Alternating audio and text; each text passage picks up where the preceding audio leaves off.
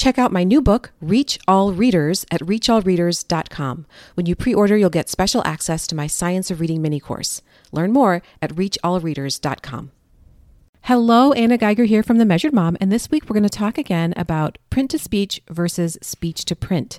So last week I teamed up with Melissa and Lori Love Literacy. They had an interview about speech to print, and I had a quick episode comparing print to speech versus speech to print. And remember that I said a better way to refer to these approaches is traditional phonics instruction, such as Orton Gillingham, that's print to speech, versus structured linguistic literacy, which includes programs you may be familiar with like Reading Simplified and EBLI, Phonographix, and SPELL-Links. Today, I want to talk to you about what you might do if you're intrigued by structured linguistic literacy, but you're not ready to go all in. So, it is quite a commitment because it really changes your scope and sequence big time and it changes your pacing. It's really very different from a traditional phonics approach.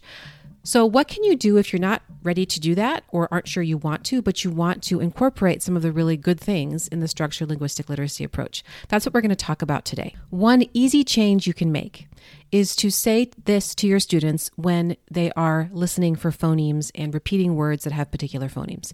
Instead of saying, What sound did you hear? In each of these words.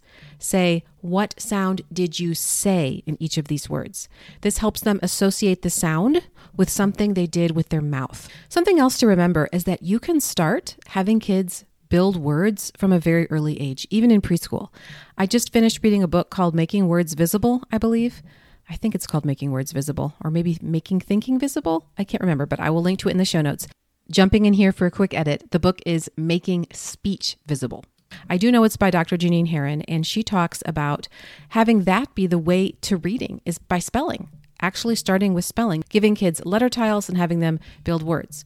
Another thing to think about as you are maybe incorporating elements of structured linguistic literacy is to focus more on the sounds than the letter names. I'm not saying you shouldn't teach letter names when you teach sounds. I personally think that that's a good idea. But when you're doing the building with words, think about referring to the tiles as their sound versus the letter. So if a child has three tiles, M A T, instead of saying move the M, you could say move the M, find the A, find the T. And, and that can help them really focus on what those letters represent.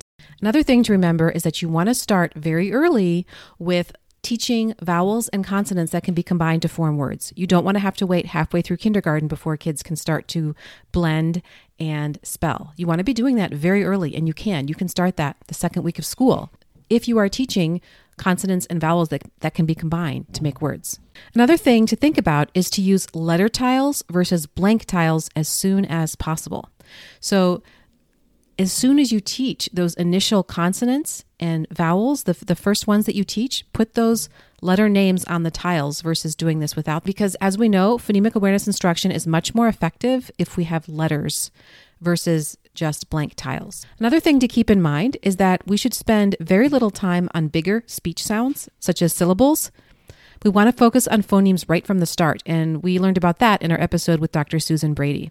So even if you're teaching preschoolers, phonemes are your main focus. I personally don't have a problem with doing syllables and rhyming in moderation in preschool. However, this is very interesting. The National Reading Panel found the greatest effect size for phonemic awareness instruction when it was taught to preschoolers. So we don't have to wait until kids can count syllables or rhyme words. We can do phonemic awareness very early on. And again, phonemic awareness develops really well when you are spelling words using just a few letters and then blending those sounds, reading the words back you want to do a lot of word building and word chaining from the beginning. So not only are you having kids build words like building the word mat with m at, you're also going to have them switch out letters and replace them with other letters. Or you could say, let's switch out a sound. So you might say, you've got the word mat. Let's change that word to sat. Which sound do we need to switch and show them? They're going to move the m out and put the s in. So those are just a few things to think about. One more thing is to consider the pace of your phonics program. And remember that in structured linguistic literacy, they actually teach quite a few spellings at once. Now, they repeat them over the year. So just because they teach multiple spellings for long O in kindergarten doesn't mean they're not going to review in first grade. Knowing that this works for so many children, I think we don't have to be afraid of introducing multiple spellings at once. So, for example, if I'm teaching O, maybe I would rather teach just O by itself, and O consonant E. But when I'm teaching vowel teams, you know, it probably makes sense to teach a bunch at a time because some of them are very rare anyway. So maybe I'll teach OA as in soap, OW as in snow, and OE as in toe. I might do all three at once. So think about that. Think about if you can improve your pacing because the sooner you get through all the phonics skills, the sooner kids are going to be able to read authentic text. There's probably a lot more we can say, but I think that's a good starting point. I hope you'll check out Melissa and Lori's episode from last week so you can learn more about structured linguistic literacy from the experts. And don't forget to head to the show notes because there I'm going to link to some YouTube videos that will really help you dive deep to see if structured linguistic literacy is something that you want to try. You can find the show notes for today's episode at themeasuredmom.com forward slash episode 123. Talk to you next time. That's all for this episode of Triple R Teaching. For more educational resources, visit Anna at her home base, themeasuredmom.com, and join our teaching community. We look forward to helping you reflect, refine, and recharge on the next episode of Triple R Teaching.